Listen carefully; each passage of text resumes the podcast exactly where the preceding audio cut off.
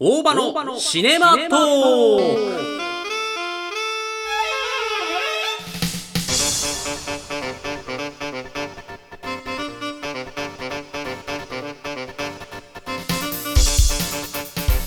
お久しぶりでございます。まあ、連続で聞いてくださってる方は何とやら、何やら何やらっていう話なんですけれども、あの、久々にですね、えー、こんにちは、大場です。大場のシネマトークやっていきます。こちらではですね、旧作やサブスクリプション限定映画についてレビューしたり、映画にまつわる広いジャンルについてお話ししていきます。いや、ほんと久しぶりなんですけれどもね、ちょっとお手柔らかに皆さんお聞きいただければと思います。今回はですね、ロード・オブ・ザ・リング、なぜ今更と。20年前の、えー公開されたね、あの伝説的なファンタジー小説を原,、えー原作じゃねえ、えっ、と、映画にね、えーなりました。実写映画化されました。イライジャ・ウッド主演のね、イアン・マッケランとかが出てくる、あの、有名なあの作品でございます。これのですね、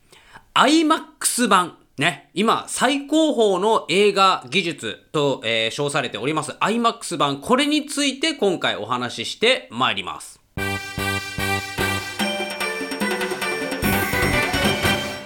さあ、今回は、ロード・オブ・ザ・リング IMAX 版についてお話ししてまいります。この IMAX 版、まあ、まず IMAX って何とやらって話なんですけれども、まあ、主要都市だったらね、結構見かける方も多いんじゃないかと思います。映画だったらね、どれだって迫力あるじゃないか、大画面じゃないかっていう方いらっしゃると思いますけれども、IMAX はね、やっぱ一味二味違うわけですよね。まあ、僕もね、ちょっと細かいことはあんまりわからないんですけれども、とにかくその解像度とかですね、映画の画角っていうんですかね。まあ、その全体、えー、なんていうのかな、シネスコって言われているのが大体の映画館で、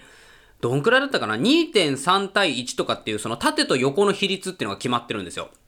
で、えー DVD とかすると HD 化とかいろいろあって、まあ、えっ、とね、4、なんだっけ、16対9とかになっていく感じなんですけれども、IMAX シアター、ね、IMAX フィルムって言われているやつは、またちょっと違ってですね、画角が少し縦長になる。えー比率は若干違うんですが、ブラウン管にちょっと近いようなね、ブラウン管って皆さん知ってる？あの、4対3ですよね。えーちょっと縦長で横が短いっていう比率にちょっと近いような感じの、えー映像の比率になってるわけですよね。これが IMAX と。だから、IMAX フィルムで撮られた映画っていうのは、IMAX シアターで映すと、その上下の映像の情報が多くなってくると。まあ、そこまで情報としてね、なんか入ってくるものを大切な情報ではないとは思うんですけれども、なんかね、やっぱ横のサイズがぐーんと伸びてた今までの映画館に比べて縦とよ、まあ縦がね少し長くなっているっていう意味でスクリーンがでかくなってるっていうのは間違いないわけですよ。他にもですね、やっぱ解像度がすごく高くなっているとかですね、まあ音響設備だったりとか、まあ 3D 技術とかもめちゃくちゃすごいわけですよね。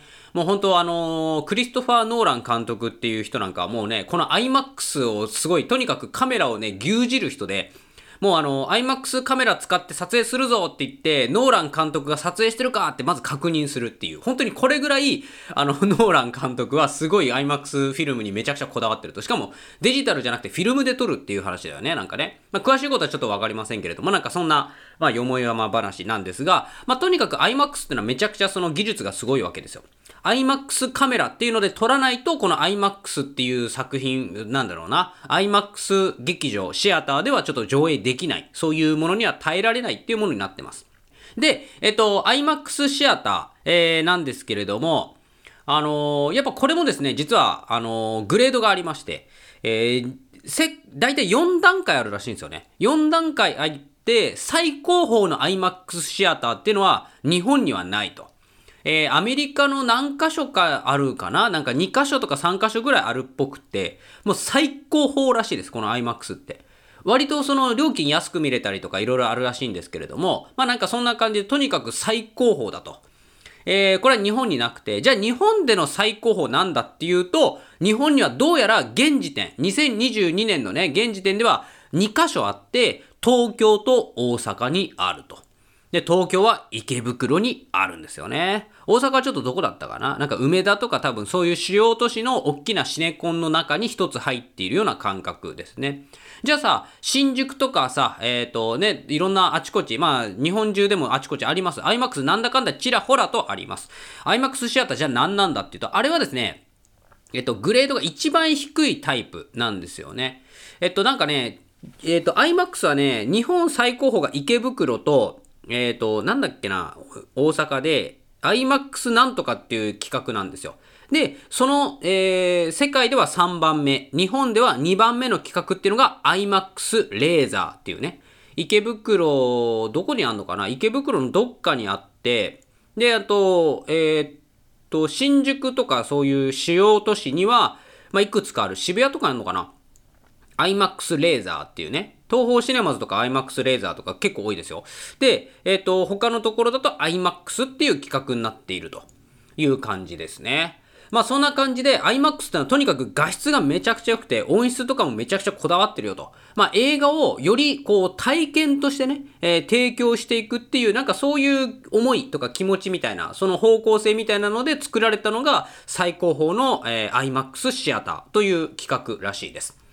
まあね、あの普通の映画館でも全然楽しめるんでね、別に IMAX じゃなきゃダメだよってわけじゃないんですけれども、より素晴らしい体験をっていう方はですね、ぜひ IMAX、一度か二度ぐらいはね、見てほしいんだよね。本当にね、特にアクション映画とか SF 映画とか超大作、めちゃくちゃ金かかって CG ガンガン使ってる映画とかは、もうとにかく素晴らしいんで。で、IMAX ね、後ろで見ると全体構図が見えるんですけれども、前面、前の方で見るとめちゃくちゃ迫力あるんですよ。これね、映画館の迫力ってもう多くの方たちは多分慣れてるから、なんてことないと思うんですけれども、IMAX の前から5列目とかで見てみ。マジで右と左を首振らないと全部見れないんだよ。で、これ見り、見にくいじゃんっていう方多いんですよ。僕も最初見にくい、これちょっと席失敗したかなと思ったんですよ。なんですけれども、めちゃくちゃ迫力あって、しかも見たいと思うシーンは一応目の隅に映ってるんですよ。視界の隅に。だから見ようと思ったら全然見れる。で、大体5列目とか真ん中ぐらいまでの席まで行っちゃうと、ね、前後で言う真ん中の席に行っちゃうと、ちょっとね、迫力少しね、劣るんですよ。だから、やっぱね、こう、右と左見て、もう視界全部が画面ぐらいの感じになってくるといい。あんま前すぎるとちょっときついけど、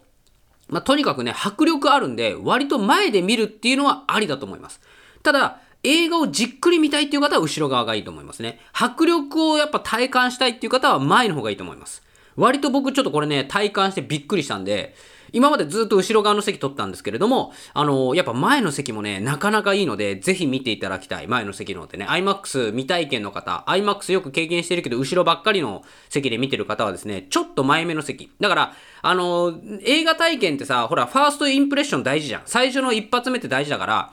あの、本当にね、大切な面白いなって思う映画はぜひ後ろで一回見ていただいて、その後もう一回 IMAX で見るときに前目の席で見てほしい。だからストーリーとかいろいろ画面してるから、このシーン見たいんだよねっていうシーンをぜひね、前の方の臨場感あふれる前、前の方の席で見ていただきたいなと思いますね。まあそんな話で IMAX は一旦終わりでして、えっ、ー、と、このロード・オブ・ザ・リングの話なんですが、なんと20年ぶりにですね、日本に IMAX シアターに初上陸したんですよね。まあ、ロード・オブ・ザ・リングはいろいろなんかこう特別版とかね、 extended 版とかなんかいろいろあるらしいんですけれども、それはまあ2000年とか2001年とか1年後ぐり、後後になんか公開されたらしくて、で、僕が見たのはこの IMAX 版なんですよ。まあ、なんで20年ぶりっていうと、なんか Amazon プライムがなんかね、今やってるんですよね。ロード・オブ・ザ・リング力の指輪っていう話。で、ロード・オブ・ザ・リング自体どんな話かっていうと、まあ、ざっくりとですよ。思い出していただきたいんですが、なんかね、いくつも指輪があるって話なんですよ。で、それで、それぞれの、そのエルフだったり、なんとか族みたいな、それぞれの種族ってのは、いくつかのリングをそれぞれ持って、それでその種族を統治して世界は、こう満たされていたと。ただ、なんか地獄の門番みたいなやつがいて、で、そいつが、なんか、ね、すべてのリングを司る、すべてのリング、指輪を支配するっていう、えー、めちゃくちゃやばい指輪を持っていますよ、作りましたよと。で、それで世界をこう混沌に陥れようとしたところ、なんとその指輪をこう撃ち落とされて、で、人間がそれを一時期持っていたと。で、いろんな種族をこう支配していたんだけれども、えー、ひょんなことから指輪が失われ、えー、100年、200年経ったと。で、しばらく経って指輪を発見つかったんだけれども、なんか、ああじゃこうじゃあってみたいな話なんですよね。で、それで指輪ってやばくね？この指輪もう、どうするって話が、ロード・オブ・ザ・リングなんですよ。見つかったこの指輪どうすんの？みたいな話でね。で、なんかその指輪っていうのはなんかすごい人を誘惑してるらしくて、えー、と、本来ね、指輪っていうのは、つけた、持った人間が持ち主なんですけれども、その指輪っていうのは、作った人、作ったその邪悪な存在、なんか悪魔みたいなやつが持ち主って決まってるらしくて、指輪自身がいろいろとこう邪悪な力を導き、えー、出すと。で、人間とかを誘惑して力を、力を使わせて、悪い邪悪な力を使わせた結果、こう、なんですかね、変なシグナルみたいなのを発なんか発信するらしいんですよ。で、それを感じ取って、その持ち主が俺の指輪どこ行ったって探すっていう。で、それをなんとか逃げるっていう話なんですよね。まあ、ロード・オブ・ザ・リング見ていただければいいんですけれども、まあ、今回 IMAX で見たんですよ。で、ほんとね、あの、まあ、今回 IMAX の前の方の席で初めて見たんですけども、さっき言ったようにね、マジ迫力すごいんですよ。で、IMAX で見るって、僕はね、原作というか本編を今回初めて見たんですよね。ずっと見てなかったこの映画を、やっと最近見始めたので、見始めたっていうか、まあその、力の指輪っていうドラマが始まったと同時に、こう見始めたというか、だから僕、劇場で映画を体験するタイプなので、あの僕ね、オンデマンドで見てないんですよね。ネット、まあ、どこで見れるのかな？アマゾンプライムとかで見れるのかもしれないけれども、ロード・オブ・ザ・リングはこれから劇場で公開されていくので、IMAX でね。ホビットがどうなんだろう？だから、あの、一応ね、ロード・オブ・ザ・リングは3部作で、その3部作、全部 IMAX 公開予定なんですよ。で、僕はこの IMAX 池袋のね、日本では最高峰と言われている池袋のね、えー、シネマで見てきましたよ、IMAX シアターで。いや、ほんとすげえ面白くてさ、なんかね、超感動した。なんか IMAX っていう感動もすごくてさ。で、僕ね、8時10分の公開の劇場行ったんですけど、マジでやっぱファンがいるんだね。見てみたいっていう人とか、IMAX で見たいっていうファンの方とかもいると思うんですよ。僕は初めてだったんですけど、やっぱね、すごいみんな見に来てて、なんかちょっと感動したのが、みんなわちゃわちゃ喋ってんですよ。映画始まる前は。でも、映画が始まるなって思った瞬間、みんなスンと静かになって、じーっと見てる。じーっと。俺、割とその、落ち着きないから、こう、映画には集中してんだけども、ちょっと座り直したりいろいろするわけ。なんかこう、ごそごそってやっぱしちゃうわけです、僕は。ただ他の人たちはもうほんとね、石になったかのように見てたね。すごいんだよ。だから、ほんと8時10分ってやっぱさ、相当コアじゃないとなかなか選ばない上映会だと思うんですよ。だから、ロード・オブ・ザ・リングって見たことないよねとか懐かしいねとかっていう人じゃなくて、ロード・オブ・ザ・リングっていうのは至高の生物だ、生物っていうか至高の作品だからみたいな。もうそんな感じで見に来てる人たちだから、もうなんかすごかったね。なんかね、見えない隠れた熱気みたいなものをすごくビンビンと感じて、映画自体がものすごい盛り上がってるのが静かにわかるっていうなんかね、すっごいいい回に行けたっていうのがね、僕の中ではめちゃくちゃ良かったなと思います。もうほんとね、映画、だから割とそのストーリーとかもざっくりとは知っていたけれども、どんな感じで物語が進んでいくのかとか全然わからなかったんで、ほんとね、初めて初見で見てね、すっげえ良かった。IMAX で初見で見るってめちゃくちゃ贅沢じゃね？で、IMAX で、あの、続編もさらに公開される予定だから、1作目だけじゃないよ。2作目、3作目と公開されるのが決まってるから、俺もう絶対見に行くから、この2作品。ロード・オブ・ザ・リング1作目と、ロード・オブ・ザ・リング2つの塔っていう2作目。そして、ロード・オブ・ザ・リング王の帰還っていう3作目ね。これ全部見るから、俺 IMAX で。めちゃくちゃ面白そう。超楽しみです。もう期待値爆上がりですね。で、めちゃくちゃ面白かったという。えー、で、IMAX で見れたっていうのは本当に感動ですね。環境も含めてね、本当にね、朝一の映画、もう俺だ、ホテル泊まったんだから、あの、グランドシネマサンシャインって池袋にあるシネマの、その横にある、えー、と、ところなんですけども、そこで見てね、あそこのホテルに泊まって朝一で映画を見るってめちゃくちゃ贅沢にしましたね。ほんとね、楽しかったね。ほんと、マジで絶対見るからね。IMAX もう一回見ます。あの、もう一回っていうか、その、シリーズ全部通して IMAX で見て、で、家でゆっくり、もう、まあ、改めて見て、で、あの、ホビットとか見てね、力の指輪をちょっと備えたいなと思います。で、内容なんですけれども、まあ別に中身は別に言わなくていいです。もうこれからね、えっ、ー、と、ロード・オブ・ザ・リング見ますよっていう方とかは、まあ、あの、予告編とか見ていただければ全然楽しめると思うんで、そっちの方が期待値上がると思うんですよ。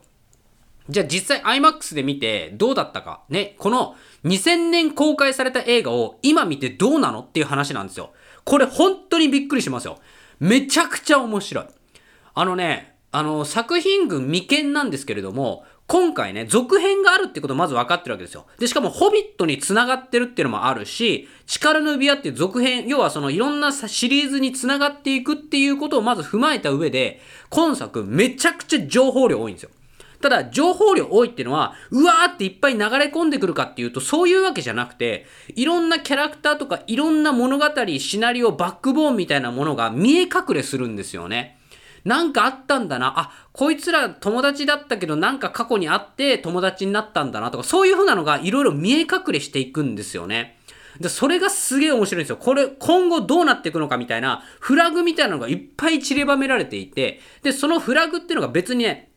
なんかその、回収するために、回収されるために、こう、我々にこう、ぐっと押し付けてるわけじゃなくて、いつか拾えたらいいよね、みたいにあっさりとしてるから、正直、知らなくていいと思うんですよ。だから全然頭とかに留めなくてもいいような感じのフラグがいっぱい落っこってて、あの、なんだろう、摘み取ろうとすればいくらでも摘み取れる。けど、別に無視しようとすれば、本当に物語本編に関わる大事なシーン以外は、ほとんどもうそこまでさらっと流してくれるから、情報量多めな割には映像として楽しめるっていうところがめちゃくちゃいいんですよね。だ何も考えなくていいっていうのもちょっと違うんだけれども、なんかそのファンタジーを楽しむ。要は、あの、ファンタジー系の小説読んだことある人ならわかるけれども、とにかくね、いっぱい登場キャラとか、いろんなそう世界観とか文化とか、その倫理観みたいないっぱい出てきて、で、その中の、えこう歴史とかもいろいろ含めて、あ、いろんなことあったんだなって想像しながら見て楽しめる作品なんですよね。だからこれ、ほんとすごいなと思うのが、多分今見ても楽しめますよ。若い人たちが、あの、今映画を見て、まあ、ファストムービーとか好きな人はちょっとね、多分難しいんだけれども、映画自体楽しいよねとか、ファンタジーとか SF 好きですよって方はね、この映画、今見ても全然楽しめる。マジで濃厚なんでね。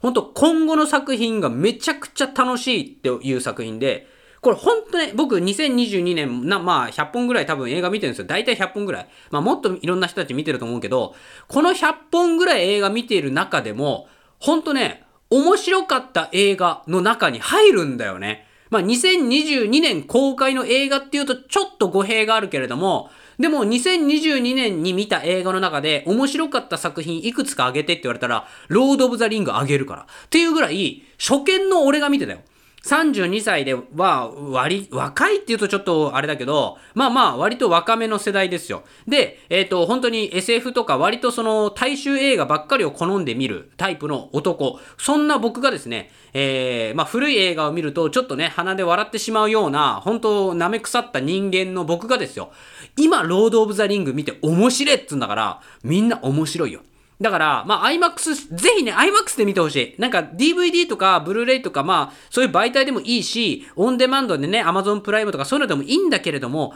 あの、もし見てない方、ぜひね、IMAX で見てほしいね。本当にね、いい価値あるよ。価値ある IMAX の見方なんで、で、特に前面、前の方の席、前から5、6列目とかで見てほしいなと思いますね。本当におすすめなんでね、ぜひ見ていただきたいなと思います。